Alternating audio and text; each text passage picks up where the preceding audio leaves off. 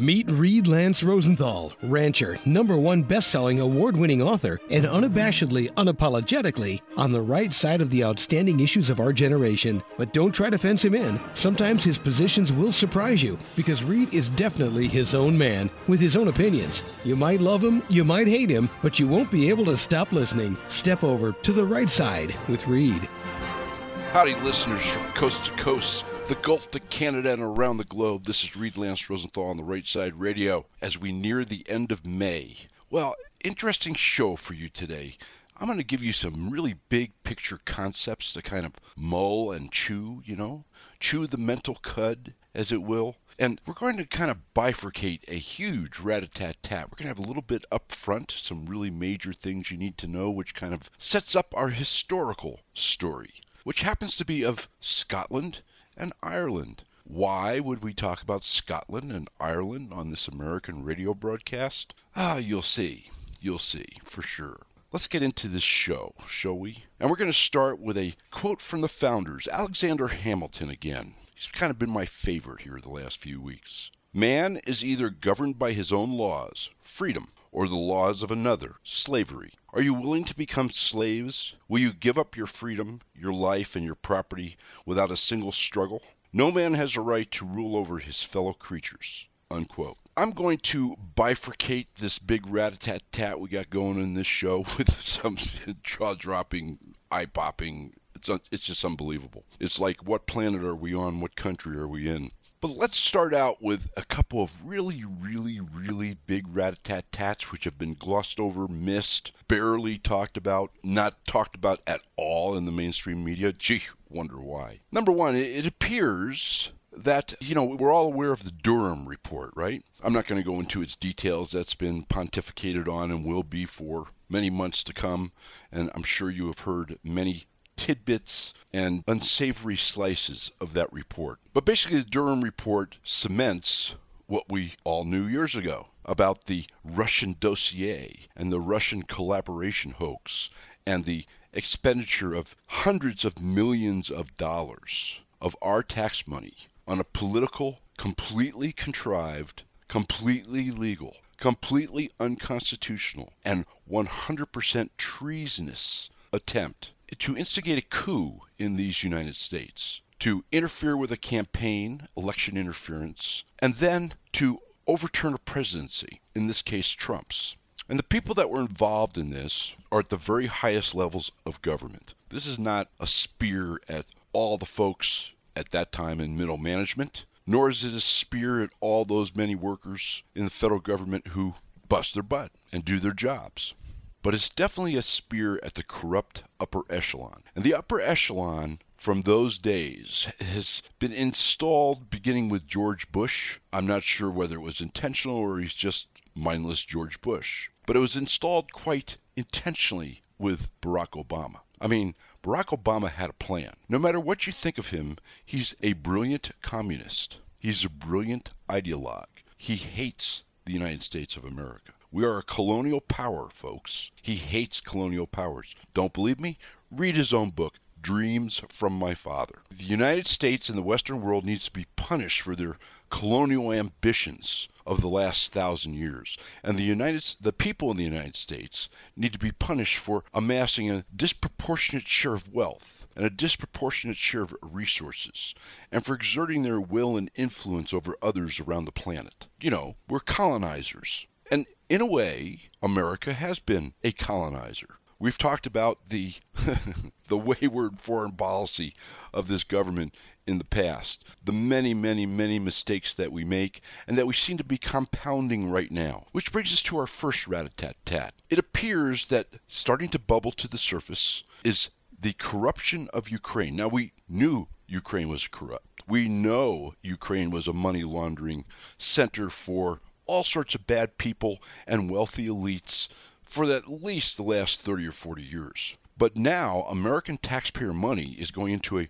supposed quote unquote war effort funded by globalist countries, primarily the United States, against nationalist thinking countries, China and Russia. It's the battle of the world order. It's a battle of the currencies. It's a battle for premier position and power on the planet Earth. And the fact that it's money out of your pocket and not out of the pockets of the powers that be is all the more enticing to them. I mean, anytime you can fight a war for your own power with somebody else's money, I mean, let's step right up to the plate. But now it seems that a lot of that money is getting siphoned off hither, thither, and yon. Hmm, what pockets could it be possibly could it be flowing into? Maybe the same corrupt pockets that brought us all these other goodies? The goodies of corruption and treason? And to go one step further, anti humanity, actions, thoughts, and deeds? Rather than get into the nitty gritty, because I'm going to do a lot more research on this over the coming months, I refer you to ontherightsideRadio.com under the audio bar, under treason, under corruption. Colonel William Macgregor,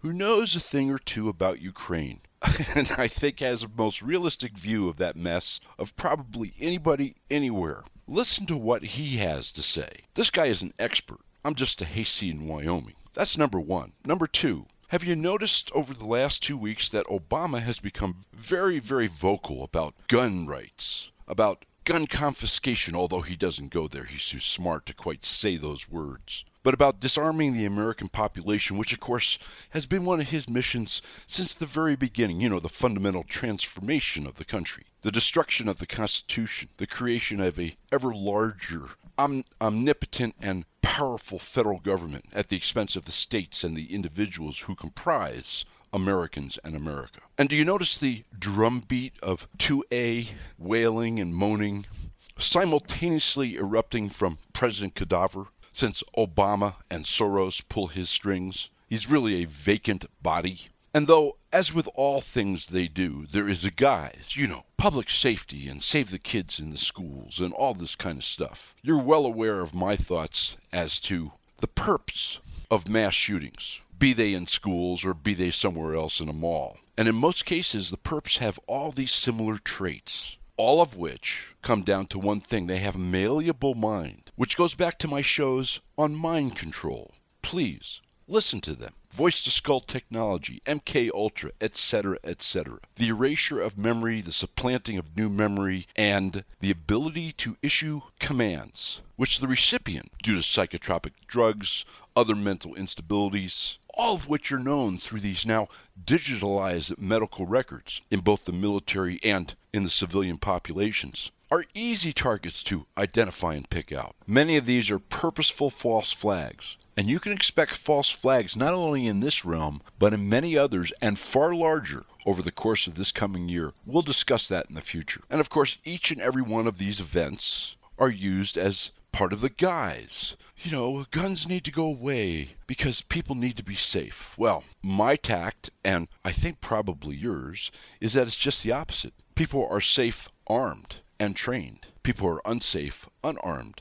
And we have thousands of years of history, back to the days of swords and spears, to prove this point. A point which illuminates the real intent of governments who wish to disarm their population. And I can give you hundreds of examples throughout history. Which leads us to the next, shall we say, big rat a tat tat. I've brought you the stories of the Netherlands, uh, forcing at least 3,000 of their 12,000 family farms to leave the farms. Forced sale, if you will. Do you remember Biden coming up with his 30 30 30 plan? I brought this to you two years ago. He wants 30% of the land and water areas of the United States to be government owned and controlled, 30% to be controlled kind of by the, you know, the friendly NGOs and conservation outfits. And the other 30%, oh, lucky us, to remain in private hands. And then let's skip over to the Netherlands where they're taking, gee, 3,000 of 12,000, it's 25%, you know, about 30%. Now endorsed by the WEF controlled European Union. To kind of close the loop on this, John Kerry, who is, ah, I'm not sure I can quite describe my disdain and disgust for that creature. I don't want to call him a human, it's an insult to other humans. John Kerry, the climate czar for Obama, I mean Biden, I mean Obama, has now come out in the last week and said, you know, uh, if we're going to get climate change under control, we're going to have to take care of agriculture. Because agriculture, according to Kerry, is 30% of all the bad emissions on the planet nitrogen and carbon dioxide and all sorts of nasty stuff and methane, you know, those cows farting. And he actually went the next step, folks. He said it is possible that we will have to confiscate farms from small farmers and family farms in the United States to achieve our climate goals and save the earth so that we can all live. So let's see, in those last two rat-a-tat-tats, they want to take your firearms, which are constitutionally protected, and they want to take your property, which is constitutionally protected. Which brings us to the next third big rat-a-tat-tat. And by the way, all these stories are under rat-a-tat-tat, treason, corruption, and in some cases under the audio bar on the rightsideradio.com. You can read all the gruesome details for yourself. I'm just hitting the top of this, I was going to say top of the skim. How about top of the scum? Which brings us to the next rat-a-tat-tat. The federal government is now admitting that it needs to spend $60 trillion from now until 2050 to implement its green energy deal. Now, the rest of the world, of course, is laughing at us as China and Russia develop their fossil fuel, coal, and other resources along with greener energy. You know, kind of the smart approach, which, by the way, as an aside, I've been promising you the Silk Road history and update of China, which is brilliant, for like a month and a half. We will get to it next week. And this 60 trillion is going to come from where? Oh, that's right. The property and the pockets of United States citizens. You know, it's an interesting exercise to total up the value of all the retirement accounts in the United States and the pension holdings of various pension outfits for retirement of other Americans,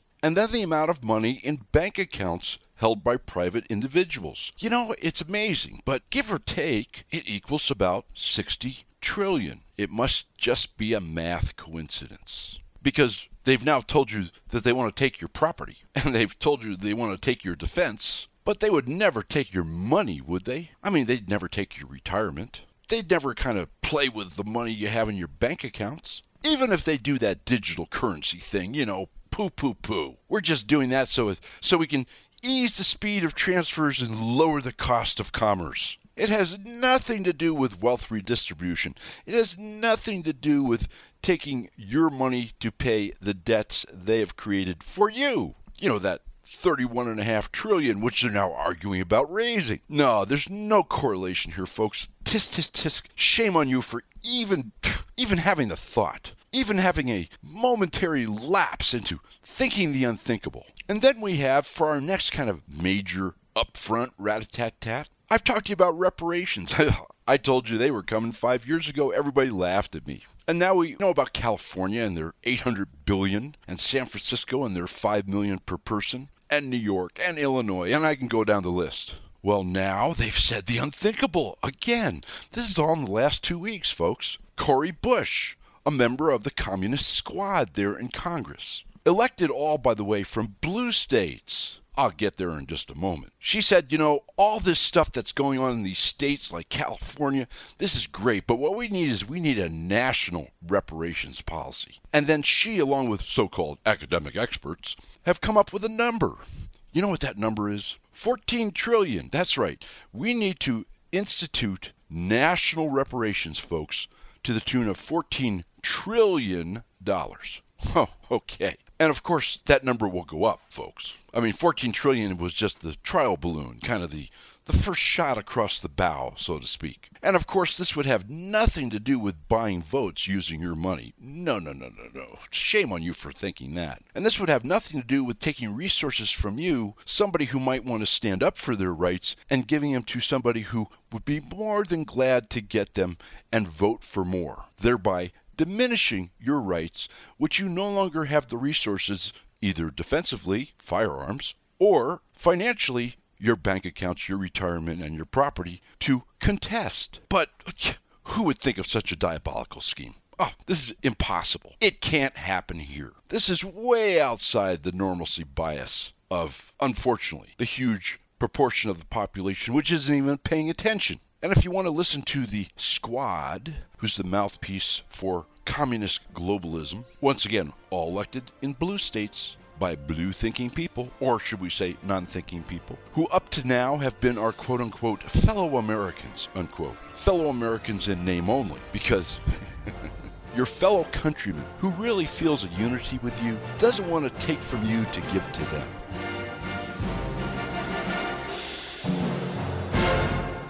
Let's talk about your family's safety. If you listen to this show, you know our aging power grid is more vulnerable than ever. There's been 70 physical attacks on grid stations and countless cyber attacks in the last year. Imagine a blackout lasting days, weeks, months. Look around your house. Water, refrigeration, heat, light would be poof. That's why having your own portable solar power and not relying on a government grid is critical. With a Patriot Power Sidekick from 4Patriots, you get a solar generator that's quick, easy, portable, on the go, or even inside. And though only the size of a lunchbox, it's powerful. It'll power your phones, your medical devices, even a mini fridge a free solar panel, free shipping, and a practically unheard of 365 day satisfaction guarantee. You can get 10% off your purchase using the code RightSide at checkout. 4patriots.com. Use the code RightSide. Get 10% off. 4patriots.com. Protect you, protect your family. And some of you may be out there listening to me right now saying, well, you know, I don't have a family farm. I don't have a ranch. I don't have this. I don't have that. You might even be one of those few folks who don't have a firearm. I mean, why would I care? Well, let me tell you, folks, and there's many, many sayings about this. If you look at the overall agenda, United Nations Agenda 2021, United Nations Agenda 2030, Klaus Schwab's book, the WEF 2030 2050 agendas, after they take the family farms from them, you know, that nameless them, your fellow countrymen, then they're going to come for your little suburban house. Because, you know, the acre that you're on, or the half acre, or the quarter acre, that's a really poor use of land. And you have to commute, which is contributing to, you know, emissions, which is going to kill us. And of course, this is all for your own good because you're going to be closer to services. And you could ride a bicycle to work from your crowded urban government sponsored dwelling. Now, you folks may think I'm crazy. You may think I'm wild eyed conspiracy theorist.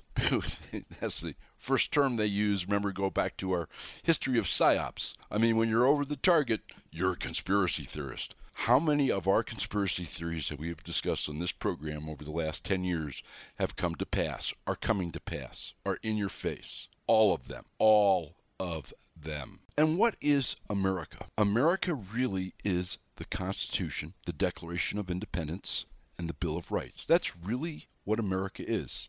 Oh, yes, it's a land area and it's a bunch of people and it's folks from all over the place, which is great. And it's a gargantuan, though now faltering economy. And it is a big, once great military. Sure, it's all those tangible things, but it's really an intangible idea. And the idea is ensconced in those three documents. Yes, there are others, but that's the nucleus, that's the foundation, that's the pillar, which of course is why it's under attack. And those documents, born of a divorce, the divorce of the colonies from their mother country. You know, the colonies weren't just the colonies, the colonies were British. They were part of the United Kingdom, which has evolved obviously since then. And the colonies decided to divorce. Because in the end, the enshrinement of individual freedom, liberty, and choice, the pursuit of happiness, is really the essence of America. It's what's drawn hundreds of millions to its shores. It is what has created what I would call the American DNA. You know, folks who come to America, and I'm not talking about this welfare grab that's going on at the border right now, at least with many of the immigrants, not all. America really attracted like minded people from around the planet people with a sense of adventure, people who who could overcome their fear of the unknown with their expectations of a shot at greatness. Folks who shunned the religious, individual, economic, and thought oppression of other governments, who were willing to take a risk, a risk of their lives, to create a life, to grab the brass ring of opportunity. And they immigrated here with nothing except expectations, hope, and a yearning to have the liberty to try and make something of themselves. It's really what my historical novels are about, the Threads West and American Saga series. And it America, its promise, those documents which are its nucleus, which are the essence of the country. It's what drew those immigrants here. So when you get people from around the world who have like minded aspirations, like minded fears, like minded hopes, you have an American. Which brings us to our brief historical stories. Today, kind of close to home, actually. Let's take a look at Scotland. Scotland was kind of its own little empire, a number of different tribes and clans. I think most of you have probably seen the movie Braveheart, William Wallace. Scotland's population is uh, a little over 5 million. That's the 2001 census, by the way. And Scotland has about 78,000, give or take, square kilometers within its quote unquote boundaries. A kilometer, by the way, is six tenths of a mile. And Scotland over the years has evolved. You know, the UK, Britain, is really not an independent country. Did you know that? I'm going to give you the definition of independent countries here in just a moment because it is interfaced with parts of Ireland and Scotland and Wales and other members and protectorates and parts of the quote unquote kingdom.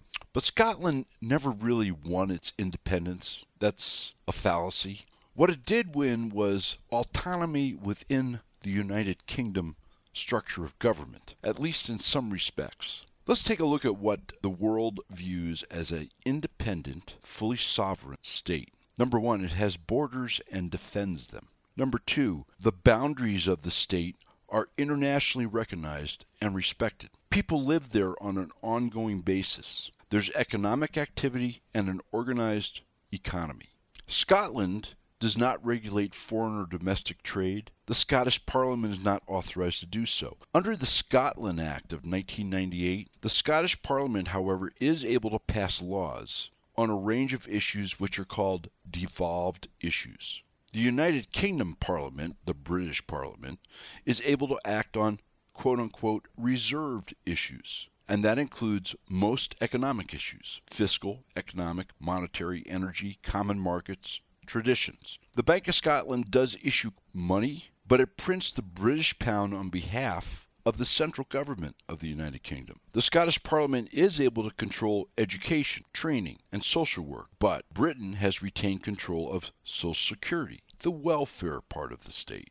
Another international metric, the transportation system for moving goods and people. Scotland has its own transportation system, but it's not fully under Scottish control. The Scottish Parliament controls the road network, bus policy, ports and harbours, but the British Parliament, the UK Parliament, controls railways, transport safety, and regulation. Another international metric is does the government provide public services and police power? In the case of Scotland, the Scottish Parliament has the ability to control law and home affairs, criminal, civil law, prosecution system, the courts, all that kind of stuff, and police and fire services. But the British Parliament, the UK Parliament, controls defense and national security. Sovereignty, another international metric. No other state or country has power over the country's territory. Scotland does not have sovereignty. The UK Parliament has and exercises power over Scotland's territory. The final metric, external recognition. In other words,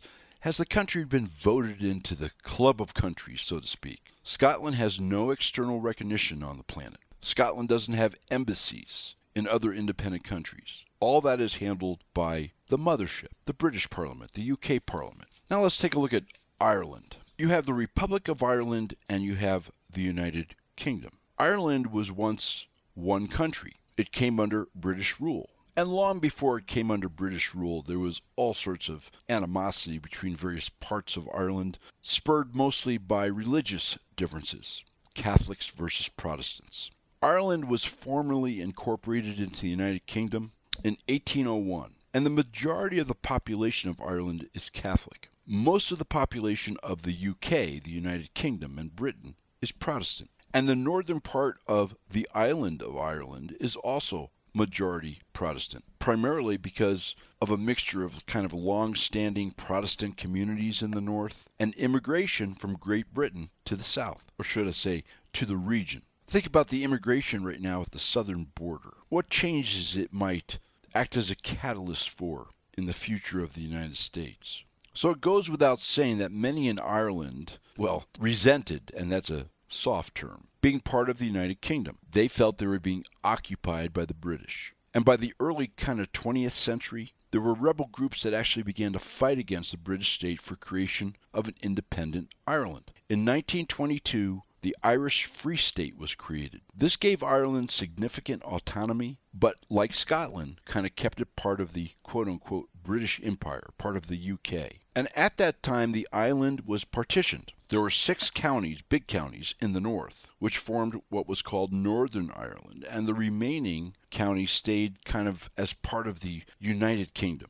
And Britain, the United Kingdom, was primarily concerned with keeping the industrial city of Belfast, right? Economics, right? In the end, all conflict is economic. And they wanted to keep the city of Belfast in the United Kingdom.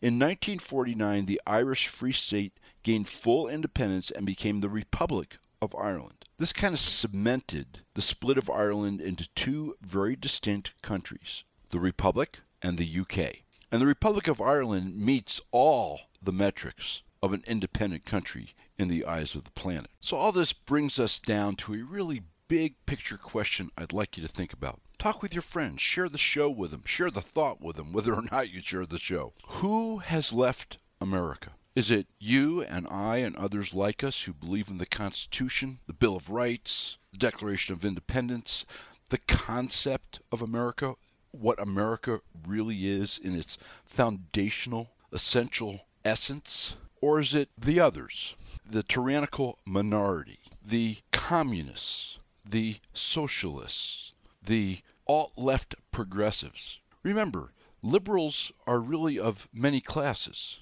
You have Americans who think left. I would call them liberal. Good for them. Welcome to the American fold. And then you have progressives who want to nudge their concepts, undermine the Constitution, the Bill of Rights. And then, of course, you have the communists who want state control of everything. Who has left America? The communists and the progressives? Or those, whether they are moderate or conservative or liberal, who believe in the foundations of this country, in what this country is in its basic element, putting aside its assets and its military and all that stuff. I've gotten great feedback on this whole concept from people who say, no, you know, the divorce idea will never work. And folks who say, you know, I've been thinking about it a long time and I hate it, but it's the only way. I'm really interested in what all of you think. You know, we're all in it together, folks, shoulder to shoulder. Americans who believe in America, its foundational essence. So write to me. Tell me what you think. On the right side radio at Reagan.com. On the right side radio at Reagan, R E A G A N dot com. Don't be bashful. And now let's talk about rat-a-tat-tat, because we got a pile of it to go through. And as I go through these, and I didn't pick them out especially, I mean, this is this is a fraction it is not even the tip of the tip of the iceberg of what I could have brought you given more time. But think about how you want to deal with this. Do you want to try and deal with it? Or do you want to just say, no, not for me. You take the left path, I'll take the right path. Have a nice life. On the election fraud front, you know, those conspiracy theorists, the big lie. you wait and see how all this will be proven up over the next couple of years, folks. You just wait and see. The trial court in Kari Lake's election dispute down there in Arizona acknowledged that there were, mm, you know, some things not quite right in the signature verification process in Maricopa County, Arizona.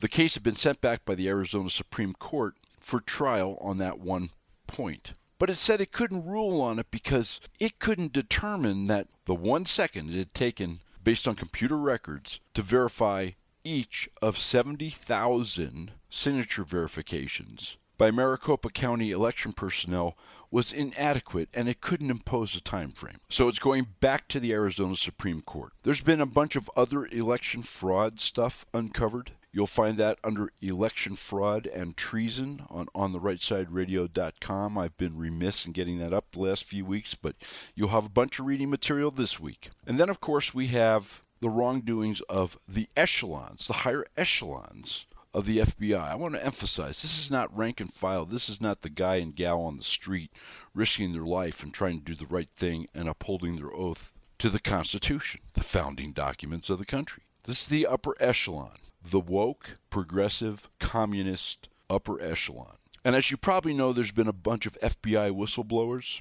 There'd probably be a lot more, except that the agency illegally, this is against federal law, not that that seems to matter, to this law enforcement outfit, has refused to turn over after saying they would. Reports documenting Biden taking bribes from foreign nationals in consideration of policy favors. The House subpoenaed the document. The FBI dragged its feet. McCarthy went down and met with the FBI. The FBI agreed to produce it, but now the FBI has confirmed it exists, kind of, but said, no, we're not going to give it to you. Last time I checked, under our founding documents, Congress administers and oversees the FBI, not vice versa. And it seems that the FBI doesn't want to be, quote unquote, unfair to Joe Biden. Because, you know, this was just reports and they really didn't investigate it, so they can't say if it's true or not. Hmm, let me think about this Russian dossier crossfire hurricane thing. By the way, as an aside, if you want to donate to Kari Lake, it's under Take Action page and uh, under Ratatat Tat. 30x match, folks. You put in 10 bucks, you've donated 300. She's fighting the fight for you. And along those lines, one of the FBI whistleblowers by the name of Kyle Seraphin. It seems he was reassigned to some place outside of Washington, D.C., had his moving van packed, family in the car, house sold, the whole nine yards, and in the middle of the move, the FBI itself seized the moving van under rather foggy pretenses and didn't return it for months, amongst other nefarious actions.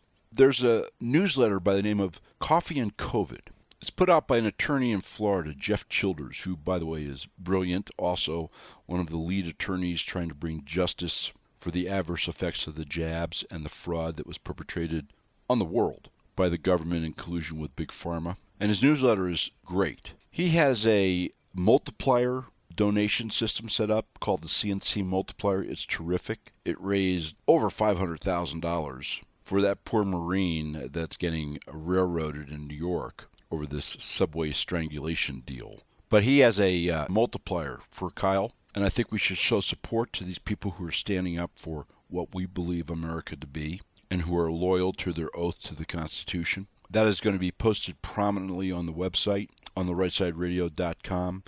Your contributions should be in $2 increments, $2, $12, $22, etc so that it's clear that the source is a CNC multiplier. And not only does this support an American, a fellow American, true American, but it also sends a message to the FBI and to the government, not that they much care about our messages. Let's switch over to the, you know, racist woke crowd, shall we? NAACP President Derrick Johnson. he's been screaming and yelling, and now he's doubled down over how Florida is racist and a danger to blacks and particularly black gay people. Quote, we are advising African Americans and others that if you travel to Florida, beware that your life is not valued, that we have a political landscape that could cause harm as we prepare for the 2024 elections to right size the political landscape in the state of Florida. Is he talking about uh, planning their frauds? So this poor college student, this and this video has gone viral. You can find it on YouTube. She was given a zero on an assignment because she used the words biological women in a final project on transgenders creating or competing in biological women's sports. On the right side of history, there was a tweet. They're an outfit, by the way. College student gets zero on an assignment for using the words biological women. The professor wrote that although the proposal was good, the term biological women is not allowed in the course because it further reinforces heteronormativity. Boy, new word from the left. So who's the real sucker here, folks? Is it the student? Is it this, you know, obvious progressive or communist teacher? Or is it all us parents who spend hundreds of thousands of dollars sending our kids to a university to be taught this crap. Might be time to think about what kind of money you're sending to these universities to poison your country and poison your kids. Also, in the education woke crazy theme, so there's a Georgia school district, Forsyth County School District, that took out eight books from its libraries and its curriculum all sexually, very sexually explicit. And the Department of Justice got involved and did a study, and now they say that this school system, by removing these books, ruined diversity. And, quote, created a hostile environment for LGBTQ students. One describes, you know, in detail how to give oral sex. And then All Boys Aren't Blue by a guy by the name of George Johnson. This is about a black boy growing up and learning about different sexual experiences, including two boys performing oral sex on one another. In fact, one mother was banned from the school board meetings after trying to read out loud a scene from one of the books. That's how, you know, gross it is. How's that? By the way, President Cadaver defended some of these books in a video when he announced his reelection campaign back there in April of 2020. And he called out MAGA extremists for banning these types of books from the classroom. You know, racist and homophobic. Down in North Carolina, Governor Roy Cooper, a Democrat, hey, North Carolina, wake up, declared that the state's public education system is in a state of emergency. Oh my God! Following Republican legislative passage of certain bills about school choice and parental rights. In fact, these bills could, quote, according to the governor, quote, choke the life out of public education, unquote. Oh my God. By the way, the legislation he's talking about, it makes all, all students eligible to have the state cover nearly half of the average cost of attending a private school. You know, vouchers. And Cooper screamed and yelled that even millionaires could get these vouchers. Oh, and then he wasn't happy that the teachers only got a 4.5% pay raise over two years as opposed to his 18% raise. You might want to investigate how much money he gets from the teachers union. And then the state and the Senate down there passed legislation that would require educators to tell parents if their kid was transitioning genders at school and prohibited lessons on gender identity and sexual orientation in K 4 and under classrooms. So, this, folks, is the end of education in North Carolina, according to its Democratic governor. But you know, like a bad late night infomercial, we're not done. There's more. Target I guess, you know, the lessons of Bud Light, which, by the way, as a little aside, rat a tat tat, is now in the position of having to buy back hundreds of millions of dollars of cases of beer from its distributors, which have now passed their stale date because they can't sell them. Good for us. Good for America. Good for my fellow Americans. Teach them a lesson. Hit them in their pocketbooks. That's the only thing they understand. But Target obviously doesn't understand it, neither does Miller Lite because they're going down the same crazy path. Target, that's right, Target stores.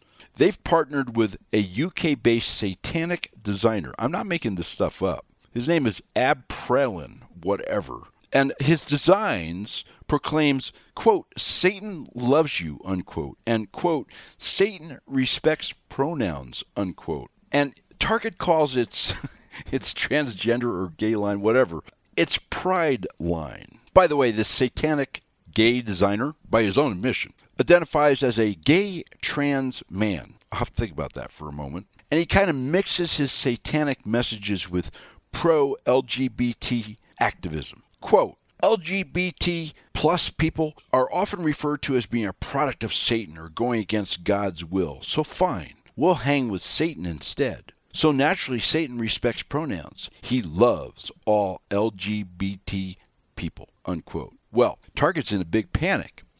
They've kind of figured out this could cost us hundreds of millions of dollars in the middle of an economic downturn. So, a frantic phone conference was held between corporate management and store managers around the country. This was last Thursday. And they were instructed to take their gay pride line, which is like right now when you enter the store, consolidate it to about one third its size, and put it all the way in a back dark corner of the store so they won't lose business. My suggestion is, folks, you just go somewhere else and let Target learn its lesson like the rest of these woke outfits. By the way, one of the clothing articles, including for kids, in their Pride line is tuck friendly.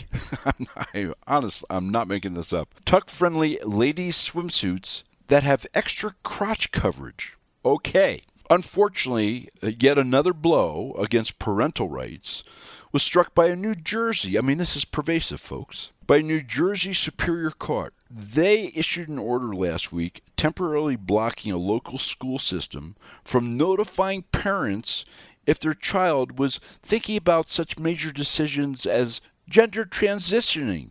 Oh, well, what could go wrong here?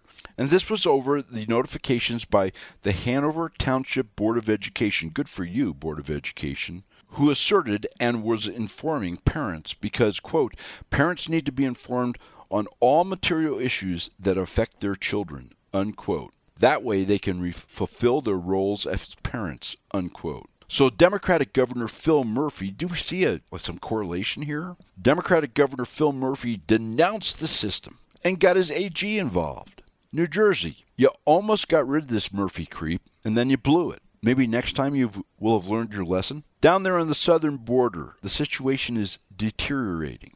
But that's okay because the Biden administration has come up with a new ploy. This is now being done. Originally, remember, it wasn't being done. Then the border was under control. Then, you know, don't believe your lion eyes. But now, well, you know, it is kind of happening, but it's really part of our economic plan. This is good for all of us because with all these new jobs that we're creating, our new job programs, high tech firms, our growing economy, and I quote, new jobs this year as we're breaking ground on key infrastructure projects under the President's Infrastructure Law, the CHIPS and Science Act, and new green jobs as we implement the Inflation Reduction Act unquote, etc., etc., etc. That was Katie Tobin, by the way, the Senior Director for Trans-Border Security on the National Security Council. Don't you feel safe? Quote, as our economy grows, we need workers that we just don't have enough of, so it's in our interest to bring people in and stay competitive globally, unquote. So, folks, it really is happening and it's really for your good and it's all part of their plan to better your life. So, Minnesota's Governor Tim Walz, Democrat, and Gretchen Whitmer, the witch Democrat governor of Michigan, I can't believe she stayed in office, have both signed new gun control laws passed by their Democratic legislatures. By the way, those legislatures flipped barely to Democrat from Republican in the 2022 midterms. Do you understand why these state elections are so important? These local elections are so important? These school board elections are so important? You know, the proponents of gun control poo poo the argument that in all the places there is the strictest gun control New York, California, Chicago, etc., etc. That murder and crime rates have wildly spiked. They say, well, the reason is is that we don't have a national gun control law. So doing it in these localities, you know, a city of 4 million, has no effect. What we need is national gun confiscation and gun control. Well, now we're going to get a chance to study what really happens when you implement national gun control. Bolsonaro was the right leaning, Trump supporting president of Brazil up to last year. Then, in a somewhat suspect election, which closely mirrored the fraudulent elections up here, he narrowly lost to a guy by the name of Lulu, who's a extreme leftist, who, by the way, is uh, in love with China. And one of the first things Lulu is doing here in his first six months of office is, you guessed it, implementing gun control in Brazil. And it's going to be nationwide. Brazil, for your information, prior to Bolsonaro, who promoted gun ownership, gun safety, gun training, Brazil had one of the highest murder rates in the world. 27.8 per 100,000, 5.5 times higher than the United States. And then, once he got into office and took the opposite tact, the murder rates began to fall. They fell in every single year, and by 2021 had dropped to 18.5 per 100,000. That's a 34% drop, and the lowest since the early 1990s in Brazil. But, you know, not to be outdone, the progressive left, in the name of Dan Webster of Johns Hopkins University, oh, there's our universities again, claimed that for Brazil, quote, every 1% increase in firearm ownership is associated with a, a 0.6% increase in overall homicide rates, unquote. Apparently, the good professor doesn't want you to take out your calculator because if that was true, a 600% increase in gun ownership, which is what Brazil experienced under Bolsonaro, would have resulted in a 360% increase, not a 34% drop in homicides. And I'm sure the left will come up with other excuses to try and explain this away. But we're actually going to have a model now to have comparative analysis between a nationwide, it's okay to own, be trained in, and use firearms for self defense versus a you can't have guns nationally comparison. But right now we're out of time. As always, look in the mirror and repeat after me with conviction I will muster, I will stand, I will not comply, I will never give in, I will never stop fighting. I will join with those in these United States and across the globe who love freedom as I do, and we will win. This is Reed Lance Rosenthal on the Right Side Radio. Thanks for listening. Keep the wind at your back. We'll talk to you next week.